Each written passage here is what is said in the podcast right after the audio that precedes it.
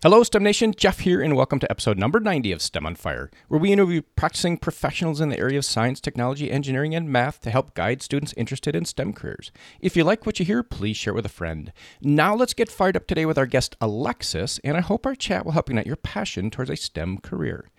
Alexis has a bachelor's degree in mechanical engineering and a master's in robotics from the University of Pennsylvania, and is currently focusing her PhD research in the social physical human robotic interaction and working on the HuggieBot.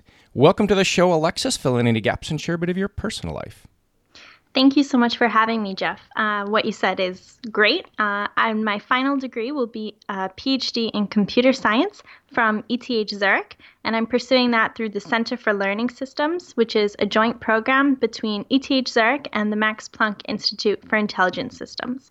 All right, thanks for that, Alexis. And I guess let's get right in here because so you've got a a, a solid degree in mechanical engineering and robotics, but you're going to get your PhD in computer science. How are you able to get a computer science degree when all of your background has been mechanical? That is a great question, and uh, if you had told me in high school that I would be working towards a PhD in computer science, I never would have believed you. I actually took my first coding class only second semester of my freshman year of college.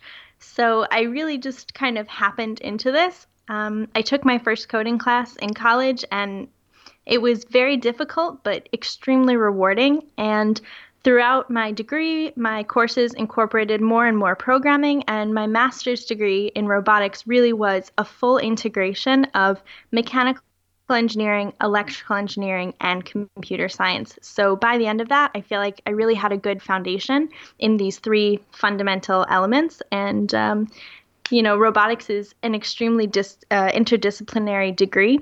So um, what department you end up in is really dependent on where the university wants to place robotic students. In in the world of robotics, you're focusing on the social, physical, human robot interaction, and you, you've got a working on a, a, robot called a HuggieBot. Can you help STEM Nation understand what that really means from that social physical interaction? That is a very niche field that I'm really interested in, and it works equally on how the robot physically interacts with a person and how the people react to this interaction with the robot. How do they perceive it? How do they approach a robot? And things like that. So, I'm working, I have developed this robot that I'm calling HuggieBot. I designed, built, and program it, and it, it's every every component. How will it feel? How will it look? How will it move? And then the other side, the psychology. How will people think about this robot? How will they perceive this motion? And what will they think its intent is? And how will it affect them personally? And so what's very interesting about this is it's the social aspect how will they connect to it and the physical aspect how will they interact with it? It needs to be soft. It needs to be warm. It needs to feel good to touch. And that's something that's i think very exciting and new with robotics is for a long time robotics was you know draw a line a box around a robot's workspace and say if you enter this zone you could be in danger of being hit by the robot. And now this is bringing humans and robots closer together than ever before, both physically and emotionally. So, Alexis, did you have did you take any uh, psychology classes then through your curriculum?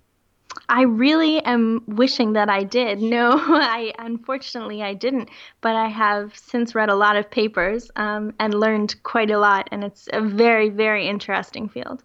So Alexis, you know, you got the the interaction with a robot. What are some things that you think STEM Nation would be interested in hearing about about some some of the things that you learned while researching the social interaction of a robot? So there were a few interesting results that I got from a previous experiment that I ran.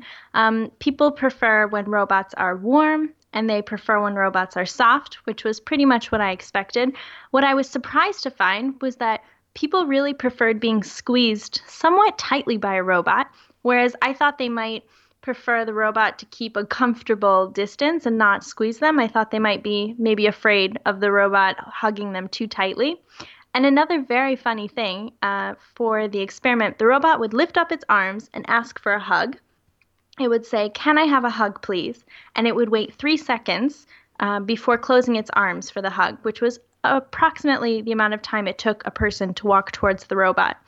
And I had maybe about half of my participants even though they knew the robot would ask the question every time and would not respond, and they knew the robot was programmed to hug after three seconds, they would always respond to the robot and they anthropomorphized it. And I thought that was really sweet and really endearing.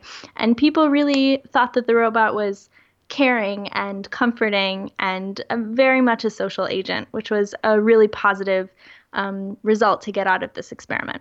So Alexis used used a word that my simple brain just doesn't understand, which was anthropom. Uh, you you'll have to say it because I can't even say the word. And what does that mean? Anthropomorphize is when you associate human characteristics to an inanimate object. All right, thanks for that. Thanks for clearing that up, and uh, hopefully I can remember that. So, Alexis, what what is your your goal after you get through your research with robotics? That's a good question. I'm still I'm still working on that and I think that at this stage it's okay. I've always been really interested in the idea of becoming a professor and I think that's something that I still want to pursue. I really love teaching and I've always worked as a tutor and I love working with students and helping them understand concepts that are initially difficult for them.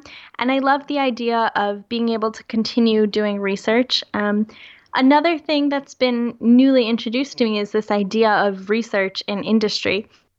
Many large companies have research and development departments um, that you know fund researchers to look into new ideas and new projects. So um, give me a little bit of time and I'll let you know. Yep, and I don't think you have to decide. You know, things will come about that you don't even realize are out there yet, so not a problem. And what are some some some applications I'll say for the HuggieBot. Where where where are you thinking that would actually fit into society? There are, I think, a lot of really wonderful applications for a HuggieBot. Um, first, off the top of my head, I am currently working in Europe, but I am American, so my entire family is still living in the US.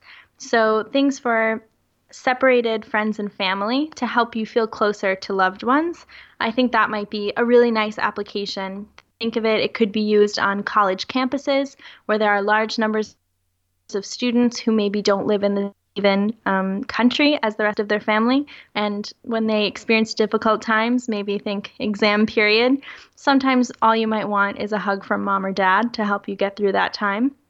Or in nursing homes, because some people, elderly patients in nursing homes, have one of the highest levels of depression of any demographic group. And this could really help because primarily that's caused by not having friends and family visitors enough. Um, so that kind of human connection through the medium of a HuggieBot might be really beneficial.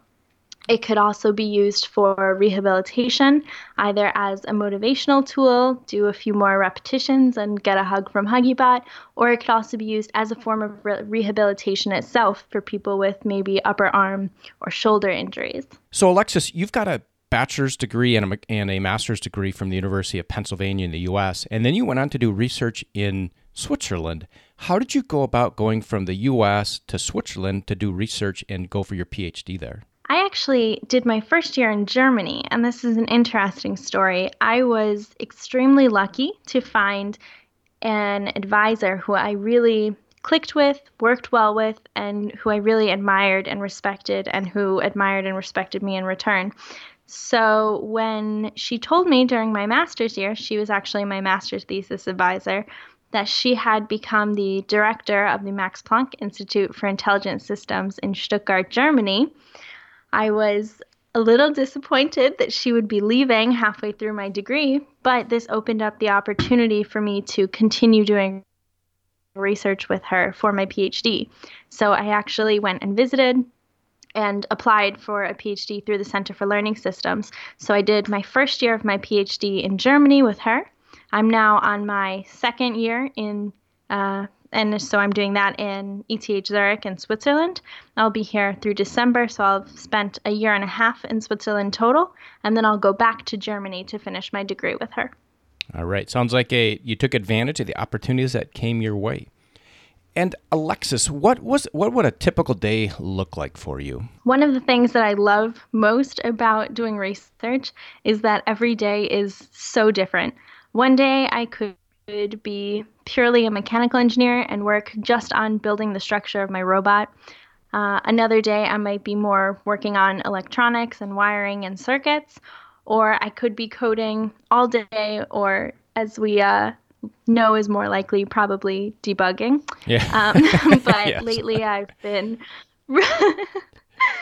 lately I've been uh, writing papers, reading papers, um, and trying to learn new things. Um, and and other days I could be running human subject studies. You know, kind of unleashing my robot onto people and seeing what they do, what they don't do, what they like. Um, so no two days are the same. Um, I could talk to a lot of people in one day, or I could talk to no one. Um, and I love that flexibility. I could never be bored. So it's really it's an exciting thing to be able to do. So Alexis, we're going to change gears here a little bit. And what is one thing that really has you fired up today? I'm really excited about about the opportunities to use robotics for social good to help people in their daily lives, whether that is through physical rehabilitation or developing a robot to be a caregiver, a cook, or a cleaner, or even just using robotics to make people smile. There are so many um, endless opportunities and, and ways that we can use robotics, which is something I'm really passionate about to improve people's lives, make them happy. Um, and that's also something that I'm really excited about. So to combine these two things just is very very exciting for me. Yep, I'm looking forward to Jeff's Butler provided by Alexis's HuggieBot. And it's story time. Alexis, could you take us to a time of an incredible aha moment you had? Something that might help STEM Nation. My freshman year of high school, my biology teacher told us that we were required to do a science fair project. And we would have to compete at a regional fair. And if we were lucky enough, we could qualify for the state fair. And if we were lucky enough from that, we could go to Intel ISEF, the International Science and Engineering Fair. And I was fortunate enough to qualify and attend. And this is the moment that really changed my life. They make these kids feel like rock stars in one short week, you really learn that STEM is really cool. Um, and that was exactly what I needed to be hearing at that age. I had been hearing how nerdy it was to go to ISEF, and girls aren't good at science or math, and they aren't cool or cute if they're interested in it, which is not true, by the way. And attending the International Science and Engineering Fair just completely invalidated all those things I had been hearing and showed me really just how cool it is to be nerdy. Yeah, and, and I've heard that from other folks as well, and um, about how you know it's not cool for, for girls to be in STEM, and and that's just not true. So I'm, I'm glad you brought that out, Alexis. Thank you. It's definitely not true, and I think girls really need to hear it. That it's there's nothing cooler than being nerdy and being a woman in STEM. Yes. And, you know, to get into an actual STEM career, you, you kind of got to get through college. Not always, but most of the time. So let's transition to back a couple of years ago for you, Alexis, when you're heading off to college. What are some things that you wish you knew back then that would help STEMers launch into college successfully? There's a few things. I think first and most importantly would have been to not be scared to take risks and to try new things because that's exactly what college is for. I mentioned earlier that I took my first programming class the second semester of college, and I was so nervous and just overly worried about doing well in the course. But what was more important were the skills and the knowledge that I gained from it it was uh, definitely worth all of the stress. And and I almost wish that I had you know really taken a few more courses that were outside of my comfort zone because that's the time to try new things and and and not worry about it. So take risks follow your interests and and you know don't play it safe just to get the good grade. And and I think I, uh, one more thing would be that I really had to change my mindset when I started college in high school, it was, you know, very easy to be the smartest one without trying. And I was shocked to suddenly be in a situation where I was surrounded by people who were just so much smarter than I could ever be. And, you know, it took me longer than I'm proud to admit to realize that I needed help. I needed to be spending more time studying and less time getting coffee with friends. Um, and, you know, there's no shame in asking for help. And most universities have phenomenal tutoring services available, often for free, to any student who's just willing to ask. So, um, just seeking out the services at your university as soon as you realize that you're having difficulties, because I mean, that just completely changed my world. Once I had somebody just explain a topic in a slightly different way, so many things clicked into place for me, and I ended up doing so much better once I was able to just swallow my pride and, and ask for help. Yeah, absolutely. You, you, STEM Nation, you, you got to ask for help in college. And, you know, maybe not, but, you know, Alexa saying that she, you know, high school came easy to her, right? She didn't have to do a whole lot of studying. She did really well. And you get to college and you're not going to be the smartest person in college, more than likely. And you got to go seek that help to be successful. And, and part of the things that Alexis was talking about you know taking a hard class it's not necessarily you know the grade that you get. It, it's what you learn and actually who you become as a person taking these difficult classes. So thanks for that alexis.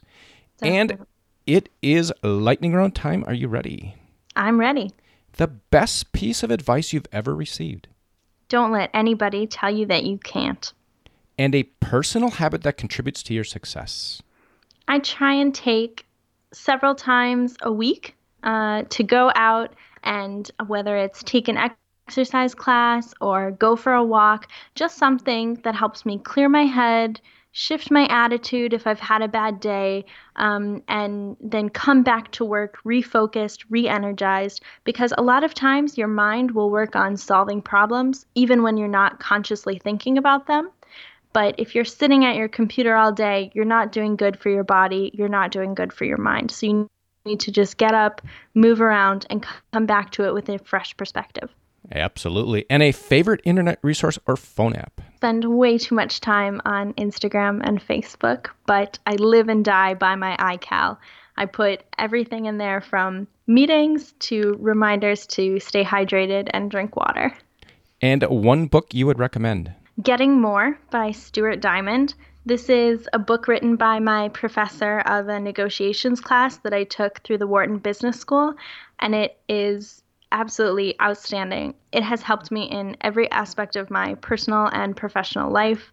Um, people spend, I think, way too much time on their phones and computers. They've forgotten how to connect with each other.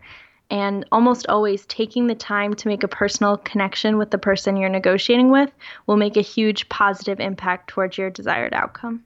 All right, thanks for for everything, Alexis, so far. And you know, for STEM Nation, if you're interested in in mechanical engineering or robotics or the computer science that Alexis is doing, reach out to her on LinkedIn. Her LinkedIn link is in the show notes, so click on that and say, "Hey, I heard you on the STEM on Fire podcast, and I want to connect with you." And as we shut down, Alexis, could you share a parting piece of guidance for STEM Nation, and then we will say goodbye. I think just to reiterate, asking for help doesn't make you weak. It shows how incredibly courageous and driven you are. All right. And Alexis, with that, we will say goodbye. Thank you so much. It was really great talking with you. Thank you for the opportunity to be on your show. And thank you, Alexis. And I hope you enjoyed that chat today. You can head over to stemonfire.com, subscribe to the email list to keep up with the latest happenings, and be sure to subscribe to the podcast on your favorite podcast player and share it with a friend. Until next time, I hope this chat has helped ignite your passion in STEM.